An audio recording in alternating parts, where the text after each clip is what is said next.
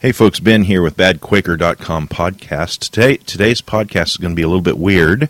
We have a new software I'm working on, so the sound quality is really weird. I interviewed Michael W. Dean right after he helped me set up the software, and all the all the all the tweaks are not done just yet with it. So you're going to hear like me breathing and snorting and things. I apologize for that. Also, we had a power outage in the middle of all this process, so what you're going to hear is very raw, uh, very raw interview slash conversation with Michael W. Dean. Thank you. I hope you enjoy it. I'll uh, I'll add an intro or what. Well, I could do I could do the intro, the intro too. now, man. Freestyle. Yeah. Bust, bust some, bust some mad science for us there. Let me see what file this is. Oops, that's the wrong file. Let me see what bad. file. People are going like, "What is this? This isn't just Ben. it's the voice in Ben's head that tells him to burn things." Uh, I'm trying to figure out what what I number this. Oh, here we go. Okay, so this is file zero two. It's numbered. Didn't it automatically number? Well, You're not trying the to change the file name while it's recording, are you? no no uh-uh. This is for my uh, for the way I list them once I once I change all the file and do Oh. the editing and everything. Yeah, your It's- weirdness. Yeah, Yes, zero two zero nine podcast one forty six. I hope you leave all this in. Thank you, your weird, your weirdness. That'll be your your honorific title. Your weirdness. Okay, so with me is Michael W. Dean from the Fe- from the Freedom Feens, and Guilty also charged. Also from uh, Gumbo Anarchy po- podcast. You can't remember what it's called. Neither can I. It's the Anarchy Gumbo podcast, man. There you Although go. You were the first guest on it. and I told you it was going to be called the Anarchy Superstar podcast, and my wife woke up to go to work, and was- she's like, "That's fing horrible, man." Oh wait, can I cuss on here? I'll I'll edit it back out. That's friggin' horrible. And then she really liked Anarchy Gumbo, so yeah. That's a pretty good. It's catchy. It's a little complicated to say, but it's catchy. Yeah, and it's not any the, the URL is nothing like that. It's kittyfeet.com. K I T T Y F E E T dot com.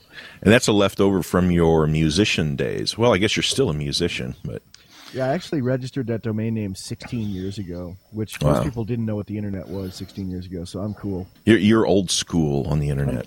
I'm, I'm an OG. I'm an original gangster of the internet. Hey, let's talk about that for a second. You were um, you were in a band for a long time, and you like toured, and you were like a rock star. Don't remind me. It was horrible. it nearly killed me. Yeah, I was in this band called Bomb, which if you're in a band called Bomb now, you probably end up on DHS watch list, although I think we're all on that anyway. Yeah, I was in a band called Bomb in San Francisco from uh, 86 to 93 that put out three records on indies, put out one record on Warner Brothers, and then imploded. Like, literally, like, it ended bad, and I'm not speaking to two members of the band ever again. well, there's a lot of major label bands that did that. Yeah, Um, they made money. We we starved even on a major label, man. We were we were real. Hmm. We suffered for your art.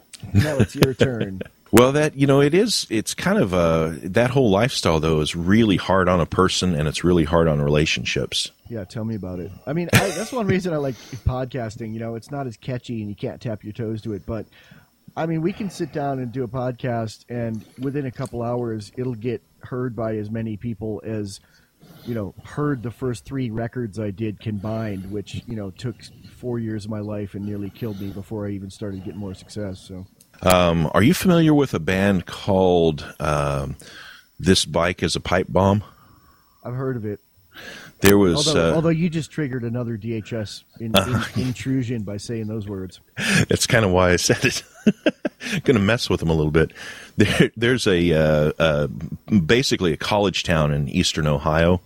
Uh, yeah, yeah, I played there. I played there, and I, I had sex with my um, singer's in my other band's singer's uh, sister there, and he didn't like me for that. He was going to college there. See, that's what I mean. The lifestyle tears apart relationships.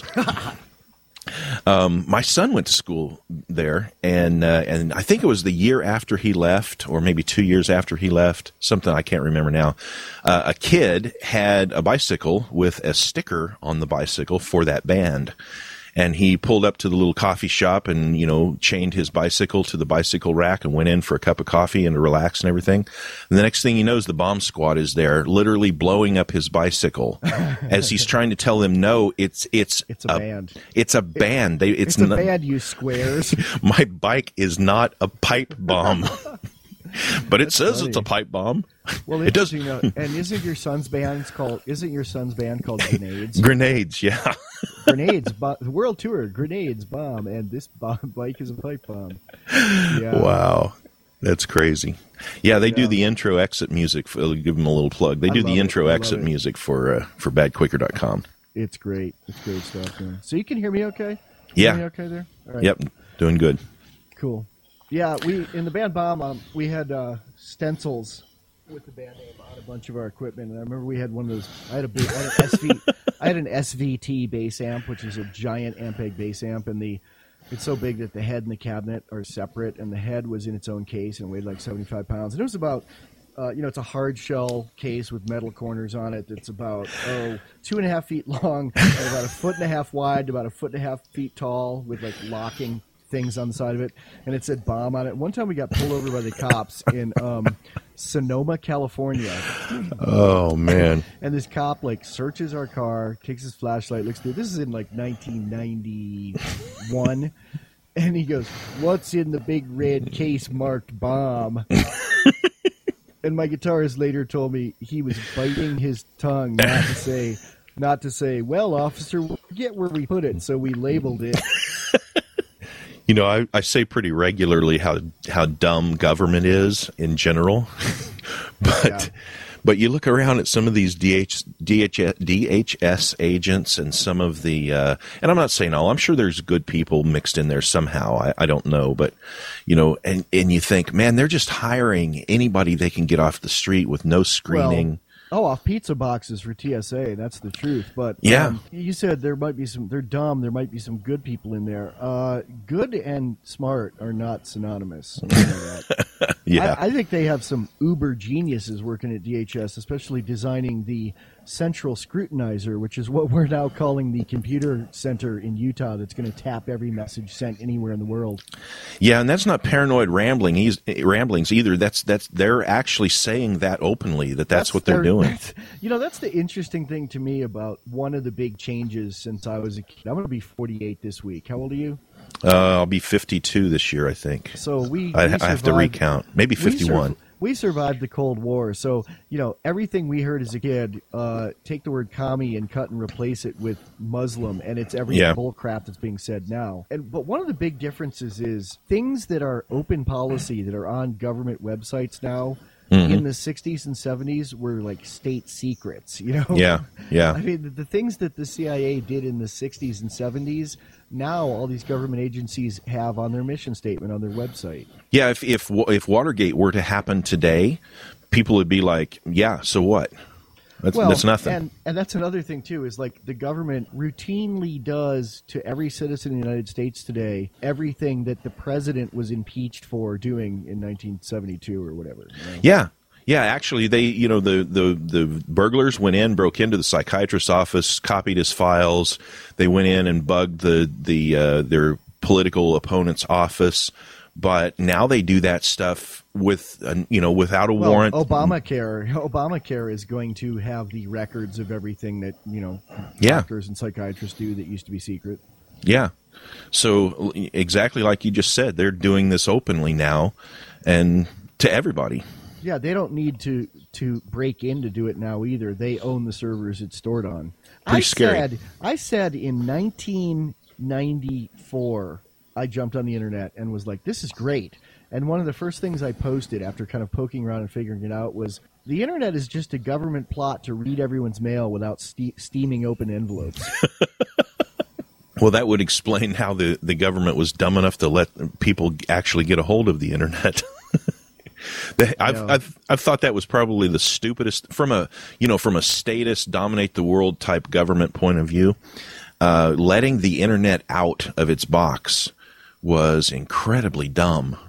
I know it's kind of like a virus or a genie, and they're trying to put it back in now when it's gotten too big. They put it back in in 1994 easily, but oh yeah, uh, yeah, they could yeah. have closed it down but they weren't bright enough to see what it. But you know, the same thing happened. Like if you go back to the printing press, or if you go back to anything like that, that was really revolutionary. Um, some people in the state of the day, which was at that time, you know, uh, the, church. the church, some people recognized how deadly that was to their monopoly of, of information and violence. but most Yeah. of them didn't see it. Most of them just r- thought one guy is a bad guy because you know, like Martin Luther is doing bad things. We need to go kill him. But they didn't realize that it was the it was the explosion of information that was going to tear down their empire. Yeah, I'm a big gun guy, and I'm not a constitutionalist like you. I'm not a constitutionalist. I don't believe in any government. Um, but you know, I don't ignore that those things exist because they affect everything around us, and there's people trying to fight to preserve them when they're not there to begin with. But I'm really more of a um, First Amendment guy than a Second Amendment guy. Or let's change that and say I'm more of a free speech guy than a right to keep and bear arms guy because like you said, you know, like Mark brought up on the Anarchy Gumbo podcast, um, you know, all these people who say there's a line in the sand and it's the Second Amendment, and now they better not cross that line. It's like they pretty much crossed that line at the Whiskey Rebellion before the ink was really dry on the Constitution. You know, ever since it's like in Iraq under Saddam Hussein, citizens could own better guns than we can own here. They could own full auto AK-47s, mm-hmm. and which is interesting because they have a right to keep and bear arms that's in the law there that survived the government U.S. government takeover of that country. Um, that's still there. It, it doesn't. It doesn't say you have the right to keep and bear arms. It doesn't say you can carry a gun with a permit. It says the male head of every has- household can own a full auto AK-47. That's their. that is, you know, you probably can't even have a snub nose revolver there. It literally in paper, it just says all you can have is a full auto AK-47. But that didn't keep tyranny. It didn't keep tyranny away. And really, I think a lot of what keep, I think what keeps tyranny. The only hope to keep tyranny out is free speech, and Yeah. is, ed, is education, which comes from free speech. Yeah, yeah, because like you were saying the other day, um, you know, they can pretty much drone you. Uh, and if if we're not to that point today, we will be within a few weeks or a few months. But but they can pretty much take out anybody Thank they you, want Ben. to. Thank you for your work on making that happen. yeah. when you work for Yeah, go- in, government in- government electronics. inside the uh, the complex. Did you ever heard them called that? Government electronics. yeah, all the time from from the employees in, inside. The, there's a weird culture in there because there's quite a few libertarians working in the uh, the military industrial complex, but and they they almost realize what they're doing is not good, but there's this uh, I guess cognitive dis, dis, dissidence Dissonance. dissonance yeah i guess that's what it is they you know but i don't know it's it's a- a I just thought of it. That would be a really good name for a band or a podcast. Would be cognitive dissidents. Dissidents. because they're dissidents. People who dissent. Who yeah. But they, you know they're caught in a trap I, I think that's the case with the you know if we can if we imagine that there are good police and some people believe there are no good police and but uh, i think nima and i were kind of bouncing back and forth the meaning of the word good Yeah, I stayed out of that whole dogfight. I didn't give a crap. I listened to you guys go back and forth in a in a rap in a in a, a pod beef. but, But no, it was an interesting conversation. I just stayed out of it. Um, yeah I think But- it'd be easier to be uh, a government engineer who's a libertarian than a cop who's a, who's a, who's a libertarian because um, you're kind of removed from the actuality of what's happening when you're slaving over blueprints or a computer automated drafting computer program. Whereas you know, a cop has to go around and threaten to put guns to people's head and throw them in a cage and keep his job. You know. Yeah, it's becoming more and more impo- closer to impossible to be a cop and be a libertarian at the same time. There, there's I to the- I mean, the, the only ones I know of are ex cops, like Richard Hmm. Mack, and he's a constitutionalist. But as ex cops go, I really like that guy's rap. You know, Yeah. has you ever heard him? He's in Uh, the Guns and Weed movie. yeah, He's yeah, the guy who says, yeah. "I was I was an agent in the drug war, and and what I've learned is the drug war is unwinnable and should go away." He's he looks square as the day is long in a good way. He's an old, you know, kind of cowboy, probably a 55, 60 years old. Like just looks like he'd play a cowboy in a movie. He's really well spoken, and he's got this plan to like sell his book about constitutional sheriffs to every sheriff. Basically, it's a good money making. It's not a scam or scheme. It's just a good money making model that goes along with what he really believes. But he is trying to get his fans to buy a copy of his book for their sheriff until every sheriff. It's called the No Sheriffs Left Behind program. He wants every sheriff in the country to read his book, and it basically says, you know, that something written on paper 200 years, 150 years ago, the posse comitatus thing says that the uh, the sheriff is the highest agent in the land, higher than any federal agent, and that sheriffs are the the only hope to restore constitutionalism to America. I'm like, yeah, good luck with that. But I like hearing him talk. It's. Mhm. Yeah. It's better than hearing a cop tell me, you know, I want to throw you in jail for thinking that people who own guns should be able to smoke weed, which is what most cops would say to me if they met me. Let's do a uh, a little bit of a commercial for your movie and a little clarification. You don't you don't smoke pot, correct? No, I've been uh, clean and sober since uh, since 1994, July 7th, 1994. I was a heroin addict and an alcoholic and got sober. Uh, went to meetings for about 10 years, but I don't go anymore, but I'm still sober. And didn't even, you know, last time I smoked pot was probably like 1989 or something. I'm a pot activist. I, I'm a freedom activist for all freedoms, but pot in particular because my daughter died of cancer and she was 24, died in 2006, and she smoked pot the last year she was alive to get some relief from, uh, you know, chemo and cancer, and it Right. helped her. And, and the thought that someone could have thrown her in a cage for that just made me really want to fight against that. Yeah, and I don't use any kind of illegal uh, anything. You know, I You're, I a, ta- you're a tippler. You're a tippler. I've heard a podcast where you and your family are tippling around the kitchen. It sounded Yeah. fun. It was one of my favorite episodes of the show. we had a lot of fun doing that. Um, but uh, but your movie is called Guns and Weed: The Road to Freedom. Freedom. That's Yeah. one of my movies. I got uh, three or four movies out, but that's the, the the one after I had my spiritual my my deist spiritual awakening for liberty, which basically meant I bought a gun in California. How's a good? How, what's a good way to get to that movie and buy it if somebody wants it? Gunsandweed.com, and then there's a link to Amazon to buy it. Okay, and I'll put a link on the badquaker.com page. Yep. Also, and the, tra- and the, tra- the, the trailer's on YouTube. It's at that page. It's had about twenty eight thousand views. It's doing well. So's the movie. and if you're patient on YouTube, you can actually watch the entire movie a piece at a time. Actually, my my distributor actually put the whole movie up as one piece recently. Oh, really? Yeah, but you have to search for it, and it it's up sometimes and it's not. My version of it that's in 16 chapters is up all the time, but their version of it is up sometimes and not up sometimes because um, they're constantly battling copyright issues with people. And Yeah. sometimes YouTube takes down their whole channel and then puts it back up, and then takes it down and puts it back up. Well, the nice thing about going through chapter at a time is that you you don't have to just sit down and watch it for the whole time. You can wa- Yeah. watch one or two chapters, then you know go and you know let the dog water the tree or whatever, and then come back and watch it again. You know, people should know that Ben and I were talking for about two hours before we said, "Hey, this is pretty good. Let's record this." Yeah. so so we've already exhausted all of our intelligence on that one.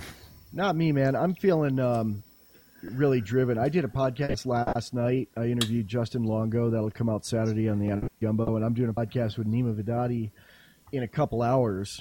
Uh, and I just, I just, I had this like today, to, last night. I had this feeling of like I'm not doing enough. I have to do more. And so Mm. somehow I ended up doing three podcasts in 12 hours and talk to you about Liberty for two or three hours. You've officially passed Stefan Molyneux as the hardest working man in in uh, the Liberty movement. Don't know, you man. get the That'd James Brown. Award. I, I like watching reruns of Breaking Bad too much to pass his number of podcasts. That's a. We were talking about that a minute ago. That's a really good series. That is absolutely worth buying and watching. Yeah. I don't know. Is that on? Um, do you know if that's on? Uh, what's the internet TV and movie thing called? I can't remember that. My mind just went blank. I call it Pirate Bay, but I think you're talking about Hulu or Netflix. yeah, yeah. Um, I think the first two seasons are on Netflix. Let me check. I have Netflix. I call it Pirate Bay. Some call it a sling blade. I call it Pirate Bay. But uh, you know, I was just I was, I was talking about Breaking Bad. And I was talking about how I was like hooked from the first frame. Like people described it to me, and I was kind of like, and, and I didn't start watching it until after the first two seasons were out. So I got them and watched them in one sitting, and then watched them. You know, like Uh huh. Li- literally in like you know 14 hours or whatever it took to watch Mhm. two That's what I did, it, you know and i was you know my bladder was full and i was parched and hungry and sleepy and but i could not turn my eyes away from this it was uh God, man, how to describe it? It was like people told me about it. It just sounded like a dumb cop show or a you know cops and robbers show, a cops and addicts show to me or something. And I and I put it on and I turn it on, and the first scene of it is this like 50 year old, really square looking guy in his underwear on the desert holding a gun that's bigger than his head that he's waving around like he doesn't know how to use it, speaking his last will and testament into a camcorder frantically while sirens blare in the distance. And I'm like, I'm like, I'm hooked. You know, there's this, there's this Hollywood saying, like they teach in film school of, um, always begin the story with a I'll start the script with a, with a crime in progress, which is mm-hmm. pretty common on cop shows and things like that and mm-hmm. dra- dramas. But I've I've never seen like a crime in progress that was so compelling. I didn't even know what the crime was. That was part of it too. It was like, and the guy didn't look like a typical bad guy or whatever. I'm like, what the hell is going on here, man? hey, let me uh, pause this and save the recording, and we'll start right. it back up again. Hold on. Cool. Waiting for this airplane to pass. Not even. Yeah. you know what that's from? Uh, yeah, with the I can't remember the name of it with the rock, the fake rock band. No, it's real. It's uh, it's on a Led Zeppelin record. It's between two songs. One of those like mandolin in the garden songs on oh physical graffiti. Oh, how did I not know that then? Yeah, uh, there was an airplane going by. Uh, in uh, at your house or mine? At your house. Oh yeah, you could. You, yeah, you could hear that airplane. Oh, oh okay. These are the good microphones today. So the reason I called you in the middle of the night, other than I wanted to talk secrets with you on Mumble, and we're using Mumble, which is encrypted, but I was really like, you know, a lot of times I'm disturbed in the middle of the night, and I'll listen to a, a Bad Quaker podcast because it calms me and soothes me. But last night I was really agitated about the world, and it's because I'd listened to a Bad Quaker podcast episode. so I had to call you to have you like pet my head and tell me it's going to be okay. I, I still don't know if I'm there yet, but I'm a little more manic and awake than I was, so it's good. Yeah. You know, it's all according to, well, I try to speak in as vague a terms as possible whenever possible, but it's all according to how you view things because, you know, things are going to get nasty. They're going to get really, really ugly, nasty. But in the end, and then you win. I mean, that's, you know, to use that old phrase, uh, and then you win. Uh, when the state goes, you know, uh, I quoted Roderick Long not long ago. He just dropped it in the, in the middle of one of the of his of his talks that he gave. That yeah, the state's going to look ugly when it goes. And I really, I said this on the other podcast. I really want to get him talking about that and let him elaborate because uh, he's such a smart guy. I don't agree with him hundred percent on everything, but he's such a smart guy that I would really like to hear his take on how the state is going to react, how it's going to thrash around and stuff. But but ultimately, you know, we win. It's like lancing a boil. the state is like lancing Ew. a boil. Ew, the state. Ew. Look at the pus ooze. But but you know, uh, as soon as that happens, um, the relief is going to be here, and the and the the cure is going to be obvious and and we don't need like uh, uh, the the idea of the majority. We don't need the majority. They're going to follow whatever. They don't care. You know, they just they just don't. They want to be able to get to work and they want to eat their Twinkies or or whatever. And they don't really care if there's a state or not. The vast majority of them don't think of it. Um, the water. What did I see the other day with a fish? A fish with a balloon uh, committing suicide. Did, have, have you seen that? I don't know what you're talking about, man. I'm going to take the reins here for a while. First of Go all, I'd like to start some pod beef, and I'd like to say I can't believe Michael Shanklin took you to task for audio quality. When Michael Shanklin, while he's one of the more brilliant libertarian activists out there, everything he films looks like crap, and everything he records sounds like crap, audio quality. And he was like, "I work in an electronics store," and then name dropped him and said, "You should go there and get better equipment." Screw that guy, man. Bad Quaker has some of the best sounding podcasts ever, and we're doing Mumble, which doesn't sound as good as doing a, do- double ender podcast like Neem and I do, which is more work, or doing your regular cast, which is sounding really good, partially because I've given you a bunch of audio advice. We're doing mumbles, and I, I think this probably sounds a, a, lot better than most two people not in the same room podcasts I've heard. So there, Michael Shanklin. So second of all, you tried to a few minutes. I just remembered that a few minutes ago you tried to get me to pimp my projects, and I just kind of like forgot. And that's not because I'm humble. It's more like because I think that everyone in the world already knows the majesty that is Michael Dean and the brilliance of, of libertarianism and anarchy and things that I produce. And just you know, why don't they know it? Okay, they know it. All right, Ben linked it. Ben linked it, and uh, who needs drugs, man? I take caffeine, and I, I stay up for 24 hours anyway, and I just I, I will drop some mad science on your ass. And if you Oh, beep man. out the word ass, I'm going to laugh at you. Okay, that's not a dirty word. Okay, what else, what's the next topic, Will, man? will iTunes uh, zap me on that one? I don't think they will. They only do if someone complains. It's kind of like running your own uh, radio station without a license, uh, but no one would ever do that. No, uh-uh, not at all. Uh, Baggy is batting at my mi- mic now, so we may get some interference. My cats are asleep. I like that you bring your pets into the podcast, although I think one of them was probably embarrassed that you talked about his improper potty habits yesterday. I'd, I'd never embarrass my cats like that. They claw my damn eyes out while I sleep, man. Yeah, Nikki is a very shy little dog. I'm in Wyoming. If people don't know, Wyoming's really cool. You know, y'all who don't live in Wyoming, there's something wrong with you. And I don't really talk like this. This ain't my real accent. I'm just slipping into a like I don't know what it is, man. My neighbors, my neighbors' brains are seeping into me or something. Ultimately, we're both uh, probably more influenced by California than than where we currently are. I'm in Ohio, you're in Wyoming, but you spent a good amount of time uh, in California. You know, I have a statistic that 50% of all serial killers in the world spend at least part of their life in Los Angeles County. I believe that. I'm not a serial killer. I just think it's an interesting statistic. Or no, it's Oh, in Southern man. California, not Los Angeles County. But yeah, 50% of all serial killers in modern history in the world, not just in America, in the world, have spent at least part of their life in Southern California. including some obscure Brazilian. yeah, man. oh man, that's pretty crazy. So okay, so let's get back to uh, uh, Guns and Weed. Um, did we cover that entirely? I The people need to watch that. You know, I really hate Ted Nugent, but I like one one thing he said. One thing he said was the right to keep and bear arms doesn't mean you got him at home. Bear means you've got I've got some on me now. And he didn't even say it means I've got one on me now. He said it means I've got some on me now.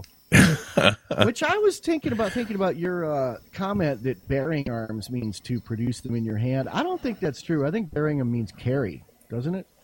And I agree that arms don't just mean guns. I mean, Mm-hmm. really, according to the Second Amendment, you should be able to walk around with a samurai sword in Manhattan on your Yeah. hip. But Yeah. Um, I think in uh, in the old age or old time context, I believe to bear guns meant to, if not to draw it out, to at least show that you had it. Whether that would be, uh, I think it means open carrying on your hip. I'd, ha- I'd have to do a little research like to bear witness is to show witness. You know. Mhm. I'd have to do a little research on that and make sure. I probably should have done that before I Well, I said it. have On one of my seven computers open in front of me that I'm not recording on. I'm I'm not that good at multitasking. Dictionary. What up, man? Yeah. So, well, let's talk about Nima Vadati, your co-host on uh, Freedom Feens podcast. Okay. Nima is uh, really interesting. He um, he used to live there in Wyoming. Now he's in Washington and state, and he's getting ready to move to Texas, right? Correct. And he is a professional in the business In what business? in uh, the mainstream media. Not anymore, man. He quit it for liberty. Oh, really? He's got it. He's doing honest work now.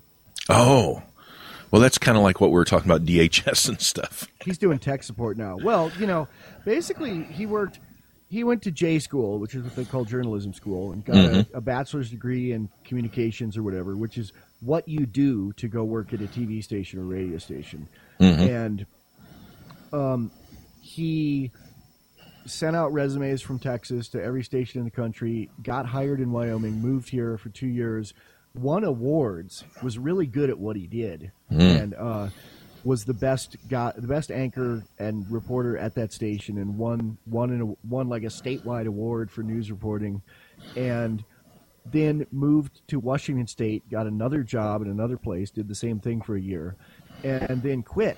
Actually, had to buy himself his contract, quit early Wow. he he was that into it and uh, into quitting. He just got to the point where he was like, you know, I'm not doing news. What I'm doing is being an, a propaganda arm of the state. You know, Mm. because he'd try to do a story about you know anything, and they'd say no, you have to do this, this, and this, and basically what his job was was going around and interviewing bureaucrats and citizens about how some new tax or new law would help them. Yeah. That's most of what the news is, man, on a local level. You know, I have said this uh, in different formats on the internet for a few years that local news is every bit as much an arm of the state as you know the Fox or MSN, uh, MSNBC or so whoever. In some way, I'd say more so because on Yeah. Fox and because like for instance on Fox, you have exceptions like you have Judge Napolitano and you have Stossel. You know, guys Mhm. who are like uh, Stossel's a straight up libertarian, probably an anarchist or at least a He's close. hardcore libertarian. Um, Stossel is a staunch constitutionalist in the best sense of that word. You Mhm. know, I mean, I have a soft spot in my heart for constitutionalists because I used to be one, and they're a lot. They're not effective, as you say, over and over and over, but Mhm. they are. I'd rather hear them talk than hear some statist from left or right talk. You know Yeah. and and the judge is I like I like watching the judge. I still watch him, and uh, even though he's not on there anymore because he started talking the truth. Yeah. Um, but yeah, I mean, there's exceptions to that, but there are no exceptions on local news anywhere I've ever been. Um, Nima Nima actually got to do a couple of stories in Wyoming about gun freedom, but it was all in sense of like politicians are sticking up for your rights by blah blah blah. You know, Mhm. you have to understand like politicians running for office here do things like the guy who's the governor now. Um, I had an idea, and you know, I said, Nima, why don't you call up all of the guys running uh, for governor and say, let's go out to the shooting range together and shoot and do a news package of it. and the Democrats said no, and of the Republicans that were running, three out of four of them said yes. So I've been shooting at a range with the current governor of Wyoming before he was the governor of Wyoming, and like you know, let his ten-year-old daughter use my 357 giant Magnum revolver and showed her how to use it, and you know, we had a good time. It was fun, but he was. They were all out there like stumping as if they were James Madison of hmm. gun rights, and Yeah. then once once once he won the primary, he didn't want to talk about that anymore. And then once he became governor, he really didn't want to talk about it. But people win political offices in Wyoming by trotting out their guns. I mean, even Democrats here, when they're running for office, will like put on a camo jacket and borrow someone's deer rifle for a picture, even if they don't Yeah. shoot. You know? Yep. Yep. But local news, uh, like you were saying there, they just they are absolutely a tool of the uh, of the establishment.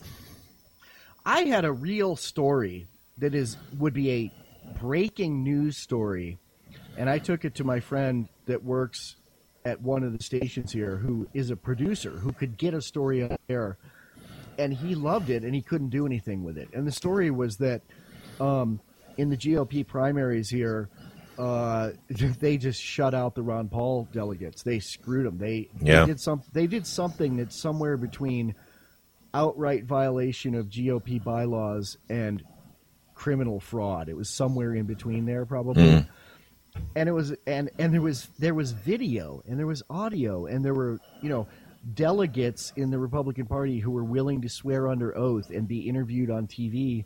And I brought him the story. I was like, "Here's the story. Here's the guy's phone number. Here's a link to the audio. Here's the video. Here's another girl's phone number. She's willing to talk." Mhm. And he could. They wouldn't do it. They couldn't do it Yeah. you know, and instead I watched the news that night, and it was like, you know, the one cent. We're trying to vote in another one cent tax raise on uh, sales tax to, to build a new library. And here's And- how it'll here's how it'll help you, even if you vote against it or don't vote, and you'll still have to pay it. They call it a voluntary tax because they vote them in. but they use but they use government money to pay for the billboards and the radio ads to get them voted in. Yeah, so you're paying for it, even if it's all voted down. You've still paid out a tremendous amount of money just for all the advertisement that they did. Yeah, when I was more when I was politically active before I really like let go of the last inch of the disease of statism and went to Status Anonymous, of listening to listening to Ben Quaker every day. Um, Ben Quaker.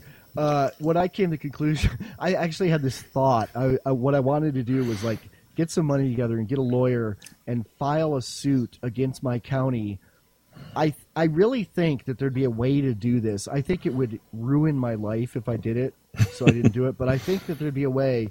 So uh, what I'm thinking is they're taking public money to run ad campaigns telling people to vote for this thing to take more money. Yeah. Um, I believe that under campaign laws, when a public entity gives money, there, there's things that are like fair time or fair use or like equal. You know, basically, Mhm. I think I could sue to make the government give me tax money to run an ad campaign telling people to vote against the one cent tax increase because they, they bring it up every two years and they use public money yeah. to do it and it's like i don't want to be involved in politics i don't want to do crap like that but i think someone could do something like that Yeah, there, like you said, though, it's there is a possibility of ruining your life over it because if you start to point out something like that, some glitch in the system where it's written in, uh, you know, where they've made a mistake and left open a, a door like that, like you know, the I'm first thinking, and second amendments yeah, I'm thinking those are of uh, loopholes to the government man I'm thinking of what happened with Larken Rose, where he he followed Yeah. all his p's and Yeah. q's and did everything according to the letter of the law, And and, they still, still threw him him guilty. Yeah, still found him guilty, threw him in jail, and he had to actually go to prison over it. yeah he's uh, i have him slated for an interview on the gumbo in two weeks He ha- have you seen his latest uh, video that he did? Um, the the the Oh, visuals are not so Romney- great. vote for romney or something No, he did one about slavery, and I don't know who did his voiceover for it, but it's a it's a story of slavery, and it's really good. I'll try to remember to put a link to that on the on the Bad He's Quaker really page good. too. his, his stuff's really good I like it a lot yeah, he's, yeah. he's a good guy yeah Awkward pause. yeah that's what i'm saying yeah Okay, so we talked about your band, we talked about your movie, and you had multiple movies. Uh, you want to you want to give a, a commercial for any of the others? Yeah, I did a um, I did a documentary about the writer Hubert Selby, the guy who wrote the books Last Exit to Brooklyn and Requiem for a Dream that were turned into movies, Hmm. and wrote, and wrote four other really cool books, and uh, you know was involved in an obscenity case in 1965 that actually like strengthened free speech in England. Hmm. Uh, you know, that was like the, the book was prosecuted by like Billy Graham pushed people to prosecute him, and and um, I did a documentary on him called Last uh, Hubert Selby Jr. It'll be better tomorrow, and it's narrated by Robert Downey Jr., which was a lot of fun to work with Hmm. for an afternoon. And I did it. My first movie was called DIY or Die: How to Survive as an Independent Artist. Independent artist, and it's interviews with uh, a lot of independent artists and commentary and cool stuff. It's that one was done like really on the cheap, and I was figuring out what I was doing as as I went along. But it's like it kind of became the little movie that could. I mean, it it came out in 2001, and I still get three or four times a year people no probably more than that probably like six or seven times a year people email me from all over the world and say hello in broken english like i am having this arts festival in uh, prague. Can we show your movie? How much will it cost? And i'm like no just show it man just show it.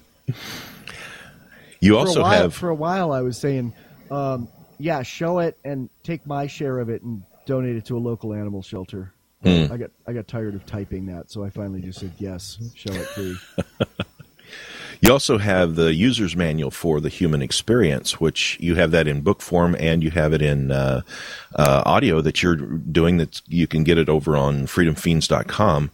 Uh, you can actually listen to you reading it. Yeah, except the I read it except for the foreword, which is read by the person who wrote it, who's uh, Pastor Ken Blanchard that uh, we spoke about before. Oh, you didn't read it? I mean, I, No, yeah, I know you.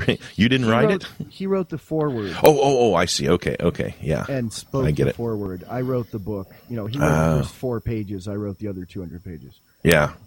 Uh, Kai was telling me that she was uh, impressed with that. She liked it.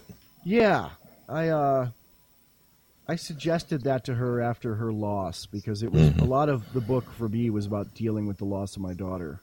That's uh, it's.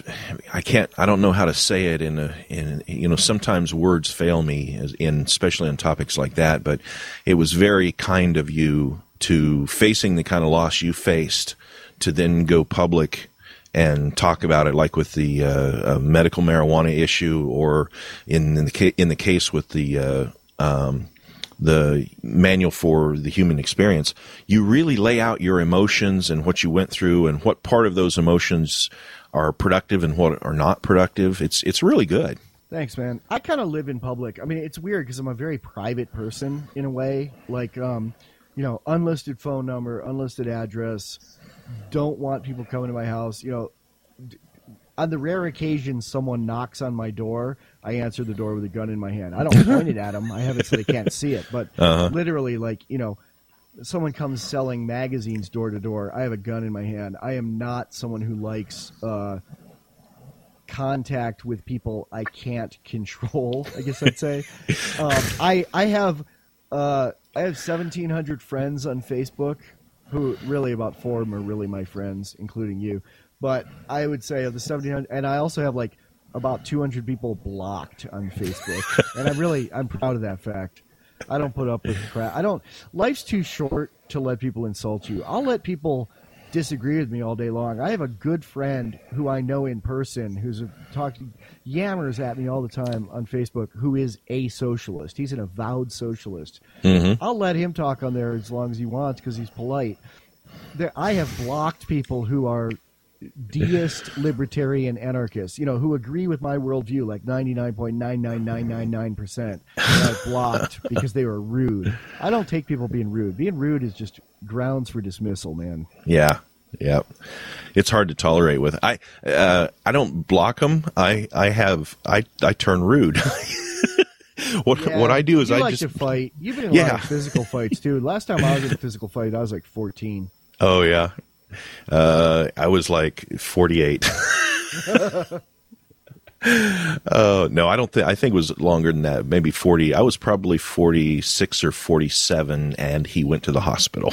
Oh, hang on a sec. I got to take a break. Okay, I need to pause this and start it over anyway. So Ben started recording.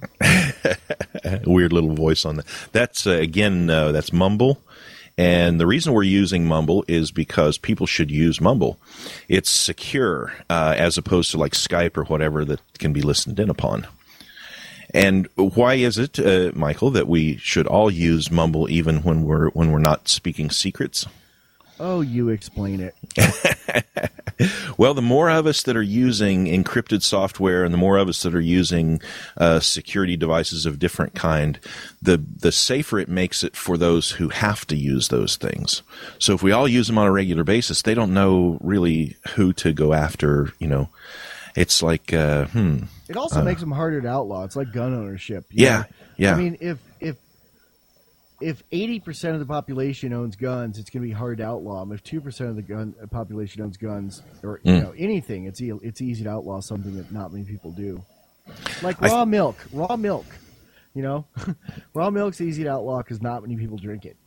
Right. And with uh, a little bit of education from, you know, education in quotes, uh, from the public schools, and people are convinced that somehow you're going to die if you drink it, even though for thousands of years people didn't die.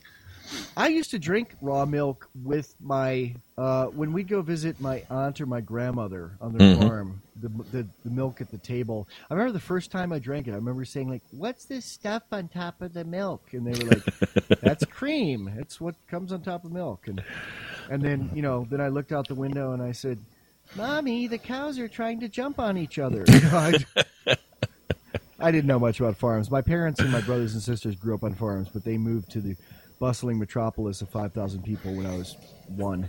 hmm Um, uh, when I was a kid, we lived in eastern Kentucky for a while, and we had fresh milk there. You know, raw milk.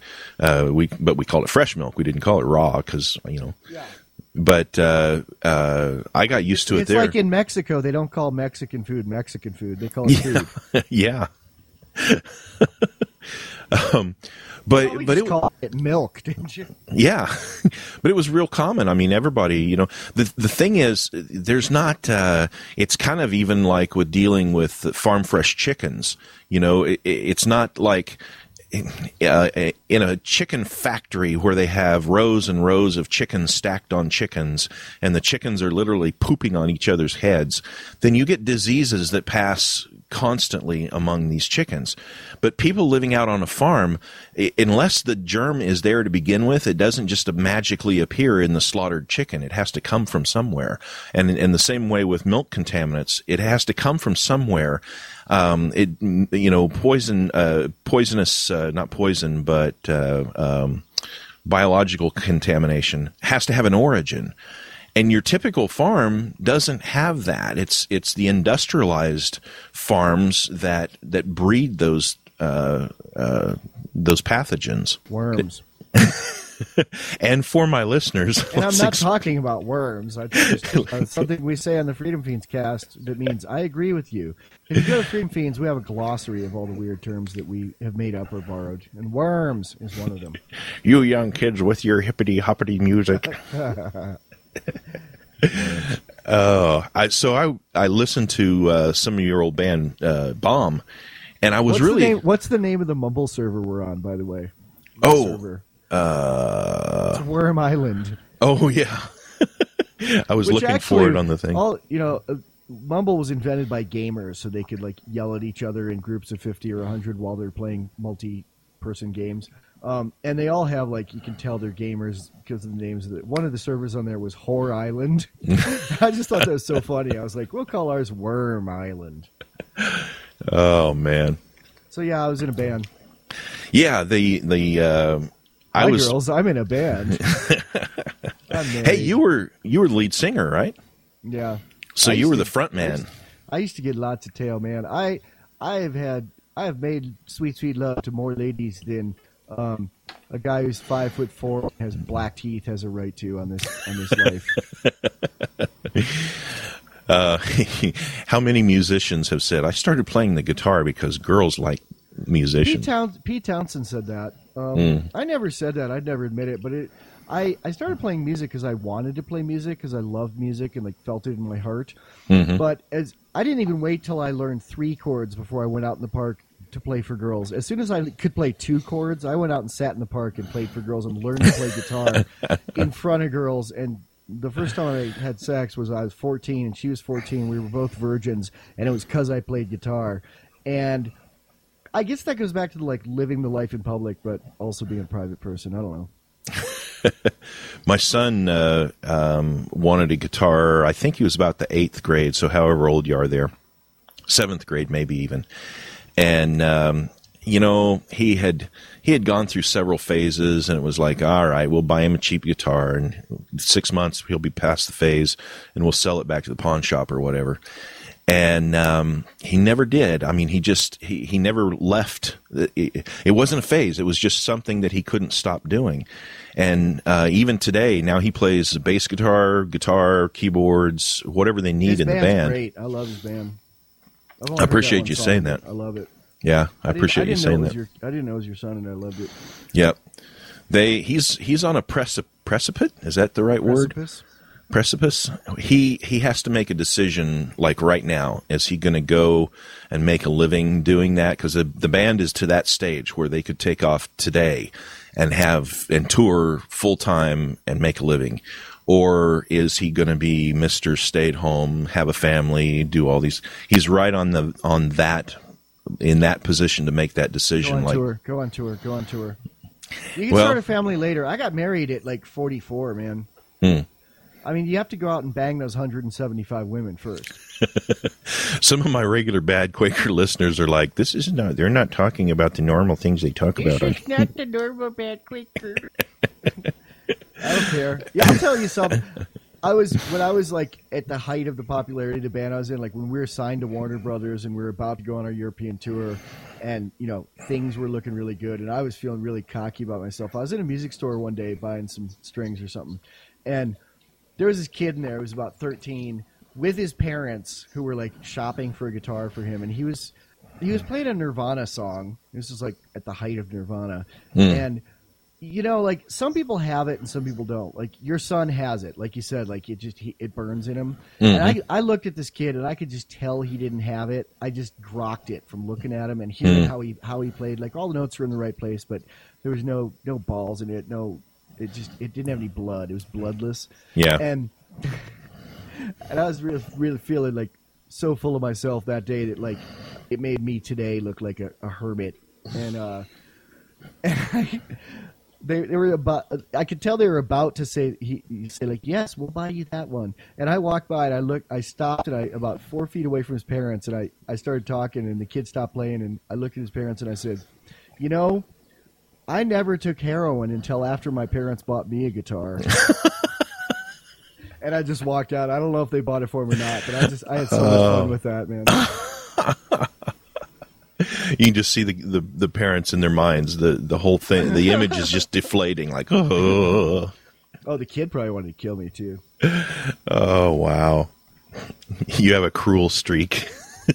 Yeah, I haven't punched anybody since I was 14, but I've done things like that a lot since after I was 14. I've got to, that part that you said earlier about door to door salesman. I've got to I've got to peel that out of this recording and and play it for my family over and over. I've been known to chase door to door salesmen all the way out into the street.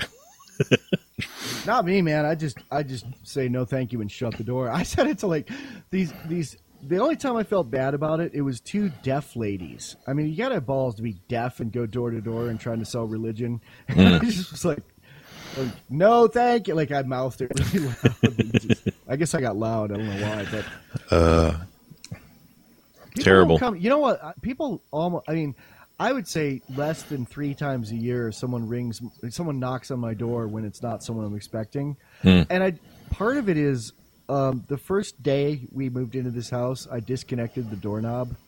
So there's probably often people standing out there ringing the doorbell for a while, but you know you got to have a lot of gumption to ring the doorbell for a while and then go that didn't work. you know, I I have two signs, one on the door itself and one literally backed up to the bell where you have to like almost touch the sign to touch the bell, telling them to go away and leave me alone.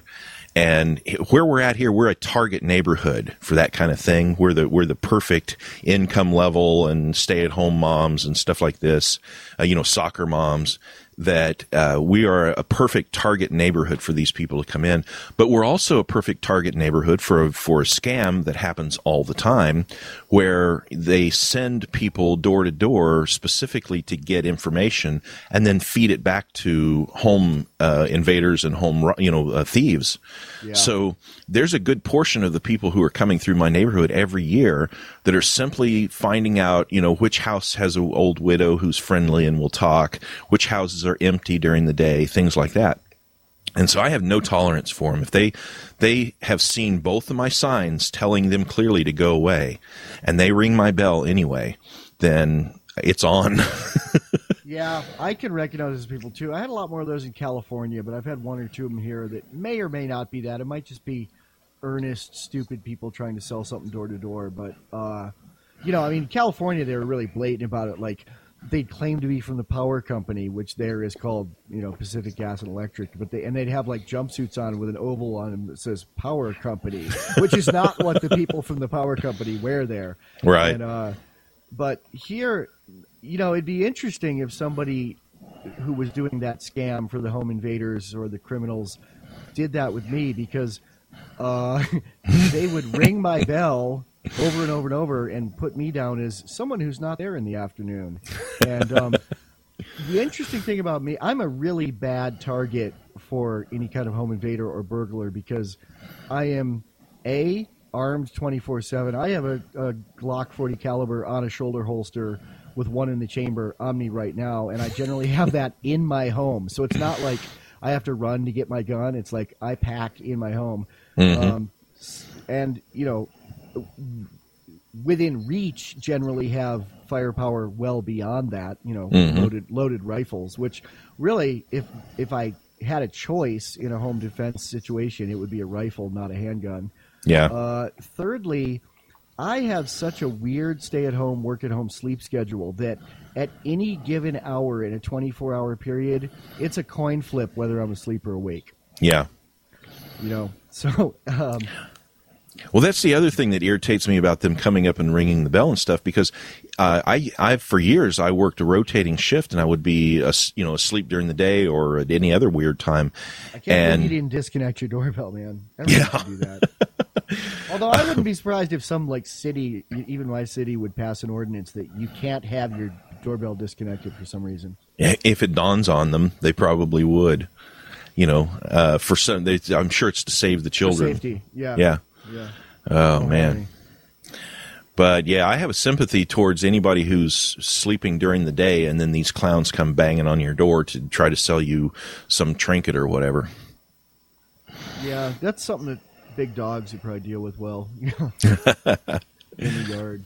Yeah, well, I have them in the backyard, but the, the it's going to sound like I have a compound now. But my whole back half of my yard is is sound protected by my dogs, and the front I have like uh, the world's well, I shouldn't say that. There is worse trees, but I have uh, Washington hawthorns down one whole side of my property line. So if you're going to try to get through that, you're going to lose a lot of your skin on the way through and that focuses all the, anybody who comes to my house has to come in one direction and i have control of them in that setting Worms. you know, an interesting thing about worms is that in fertile soil, fertile, fertile soil of the average farm, like a uh, farm with livestock, the weight of the earthworms in the soil is more than the weight of the cattle on top of the soil. wow That's kind of creepy and weird, isn't it? That's amazing Yeah. that could be though because you get into a very fertile uh, field like that and just dig a shovel down and you've got a double handful of worms immediately Yep. they are very uh, proficient uh, multipliers If uh, I don't know if the mic's picking up, but if you hear wheezing in the background, that's one of my cats. She kind of. She's 14. That's a uh, that's a that's a little bit of an overlap between the two podcasts. You uh, your podcast includes your cast of animals too. Yeah, you. Uh, I don't. I don't generally um, extrapolate it enough to come up with parables and analogies about them like you do, though. Oh, that's pretty funny. Parables. Catables, doggables. Yeah. Uh, I should bring Buddy and Jingo into them more often. They're the they're the you know they're the ones guarding the backyard, and Buddy is a great old dog. Anyway, he's uh, he's right at the end of his years, and we keep talking about having to put him down. It, uh, we're going to have to do it at some point. He's he's to that you know to the age of where if we don't, he's going to suffer. And it's just something that you know I I don't want to think about it. I'm I'm in denial about it, and then I have to face it, and then I'd go back into den- denial about it. But he's a great old dog. I need to actually do a podcast in the backyard with with him around me. Cool. You gonna put him down yourself, or pay, pay a stranger to do it? I I can't because the stupid laws here. But uh, I have you know I have before. I think that's merciful to do that, and I don't have an ethical problem with putting down an animal that's in pain and everything. Um, and I'm and I I don't want to put anybody down who takes their animal into a, a vet and does it that way because I realize that that's you know that's individual choice and everything.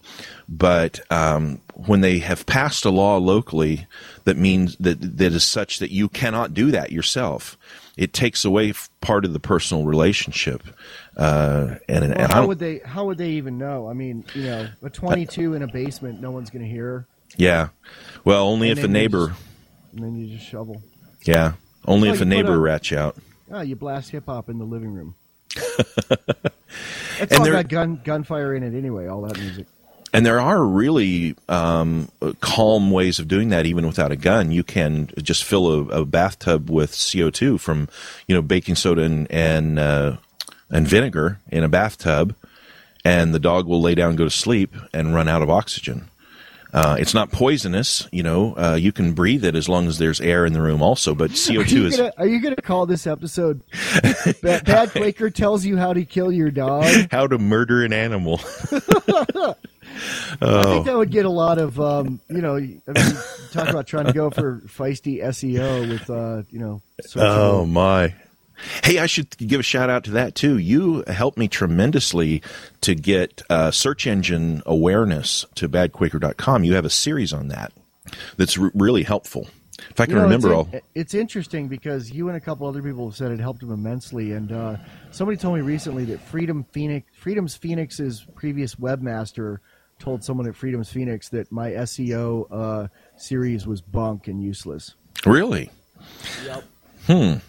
More pod beef, man, but he don't work there anymore, so it don't matter. Well, He can come. He can come ring my doorbell, and we'll talk Yeah. about it. well, we've about hit our end of our uh, our time here for the podcast. So, anything else you want to throw at the folks before you go? No, I'm gonna go uh, talk lovey love to my wife before she goes off to work. And Yeah. my next before my third podcast of the afternoon comes up. Yeah, that's important. You got to do that. You got to keep those things together. Take care of yourself, Michael. Worms.